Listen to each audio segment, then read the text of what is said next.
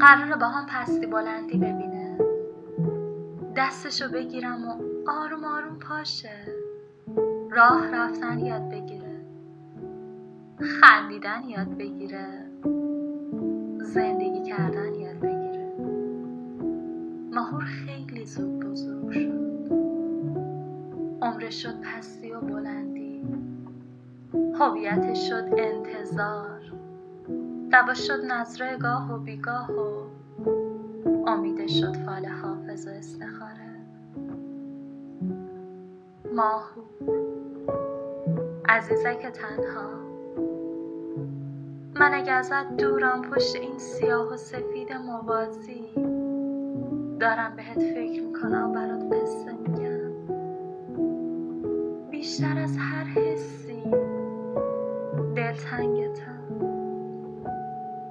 مثل سبزه که منتظر بارونه. مثل آینه که منتظر یه نفره. مثل دست که منتظر دسته. ماهور جانم. دیروز توی رگات سرنگا افتادن به جون آدم. توی این کوچه پس کوچه ها دیوار از نامه عاشقان و شعار آزادی رسیدم به لحن و نفرین. ماهور یه روزایی که اسمتو می نوشتیم زیرش خط می کشیدیم و می نوشتیم افتخارم. حالا فقط منتظریم حالت بهتر بشه. چشماتو باز کنی یا حداقل انگشتتو تکون بدی. دخترکم ماهورم. ایرانم دوستت دارم. دوستت دارم. شطرنج آخرین ورزشی بود که می‌رفتیم سراغش. اوایل توی زنگهای تفریح یا ورزش همیشه این تخته تنها بود. تخته بیا و لاب و رنگی که به نظر هممون خسته کننده ترین وسیله دستساز بشر بود. یکی یکی با مهره ها آشنا شدم. بچه ها بهم می‌گفتم اول که فهمیدم تنها راه بردن تسلیم کردن شاه تعجب کردم. یعنی تو این همه سرباز و فیل و وزیر داشته باش. این همه سرباز داشته باش. چه باشن چه نباشن حکم حکم شاهه پیروزی یا باخت. تسلیم یا ادامه جنگ. آقای نظری معلممون. همیشه به شاه یه برچسب می‌زد مینوشت سرباز.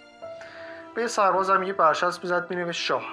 و اینطور بود که شاه ما همیشه سربازی بود که برچسب آقای نظری بهش خورده بود. می‌گفت این سرباز شاه واقعیه. چرا فکر می‌کنید هر کس کلاه گذاشت سر شاهه؟ خب اخلاق خاص خودشو داشت. سر کلاس هم یهو برمیگشت داد می‌زد. ساکت! کی منو مسخره می‌کنه؟ کی بود حرف زد؟ خب ما می‌دونستیم که اصلا حرفی زده نشد همه ساکت بودیم قبلش. خلاصه اونم یکی مینداخت بیرون. یهو. خاطر ثابتش هم این بود. اگه با بابام روز تست تیم دوام نمی‌شد الان بازیکن لیگ برتری بودن می‌فهمین چی میگم یا نه؟ این می‌فهمیم چی میگم یا نه؟ کلا تیکش بود. در هر صورت. وقتی می‌خواستیم عزتش کنیم یادش بخیر موقع بازی به وزیر می‌گفتیم ملکه. اون منده خدا داغ می‌کرد و از کرودر می‌رفت که ملکه جاش پیش شاه نیست که. باز پایین باشه. بعد اگه ملکه بود باید یه حیبت کوچیکتر و کمجونتر میساختنش. آخه کدوم نادونی؟ این همه قدرت و یه جا به یه زن میده. خلاصه که ما با همین عزیز شطرنج یاد گرفتیم. خیلی جدی و تعصبی هم بازی می‌کردیم. یه جوری که انگار سفیده و سیاه ها دشمن خونینن. یه طرف حق حقه یه طرف باطل باطل. حتی گاهن کارمون به زد خورد هم می‌کشید. آخر راهنمایی سال آخر اینام بود که کلاسمون رسما دو دسته شده بود. سفیده و سیاه ها که همون رنگ مهره هامون تو شطرنج بود. ما می‌گفتیم بزرگان سیاه مهره بازی کنند. اونا می‌گفتن سپیدان همه پیشتازی کنند. سمت راست کلاس اونا میشستن و سمت چپ کلاس ما. توی یه کلون بگم که به خاطر این تخته چه داد و بیدادها که نکردیم. چه دفترها که نرفتیم و چه خانواده که ایزار نشدن. سال آخر راهنماییمون دیگه ما بچه قبل نبودیم. سیاها با هم می‌رفتن بوفه و سفیدا با هم. سیاها به هم تقلب می‌دادن و سیاها به هم. سفیدا سیاها رو هم می‌کردن و سیاها سفیدا رو. کلاس ما میانگی معادلش از 16 رسیده بود به 13 خیلی از بچه ها تشدیدی بردن با این همه اما تنها نقطه مشترک ما آقای نظری بود. حرفاش رو دوست داشتیم کلاسش رو دوست داشتیم و از این هفته تا اون هفته ثانیه شماری می‌کردیم واسه اومدنش. گذشت. گذشت و گذشت و راهنمایی ما تموم شد. اون یه سال عجیب. دبیرستان سال دوم سوم بودیم که با سفیدا یواش یواش دمخور شدیم. و بعد کم کمش صمیمی. دانشگاه چند تامون یه جا قبول شدیم. دیگه تقریبا با همه سیاه سفیدای قبلی رفیق بودیم و ما یه بار همدیگه رو می‌دیدیم. هم موقع بود که فهمیدیم ما تنها سیاه و سفیدا نبودیم. هر جا نگاه می‌کردیم می‌تونستیم ببینیمشون رو ببینیم چه جور دارن به هم ضربه می‌زنن. چجور تفکیک شدن همه. خیلی هم واقع نظریان و فان زندگیشون همینه. به قول حسین اللهیاری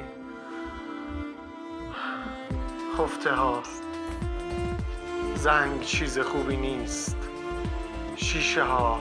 سنگ چیز خوبی نیست. وصله ها را به من بچسبانی.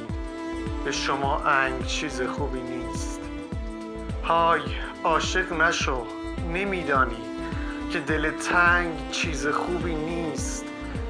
کری از پیش یک ستار گذشت. گفت آهنگ چیز خوبی نیست. گفته بودی شهید یعنی چه؟ گفته بودی شهید یعنی چه؟ پسرم جنگ چیز خوبی نیست. پسرم جنگ چیز خوبی نیست.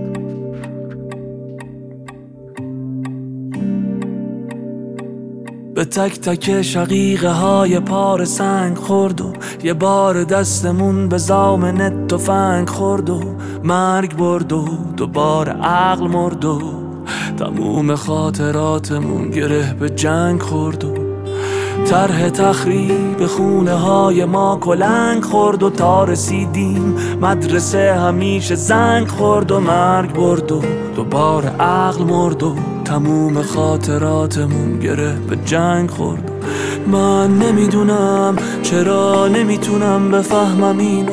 چرا به ختم جنگ این همه درنگ خورد و یه نسل دیگه رفت جنگ برنگشت رفت و رفت و برنگشت.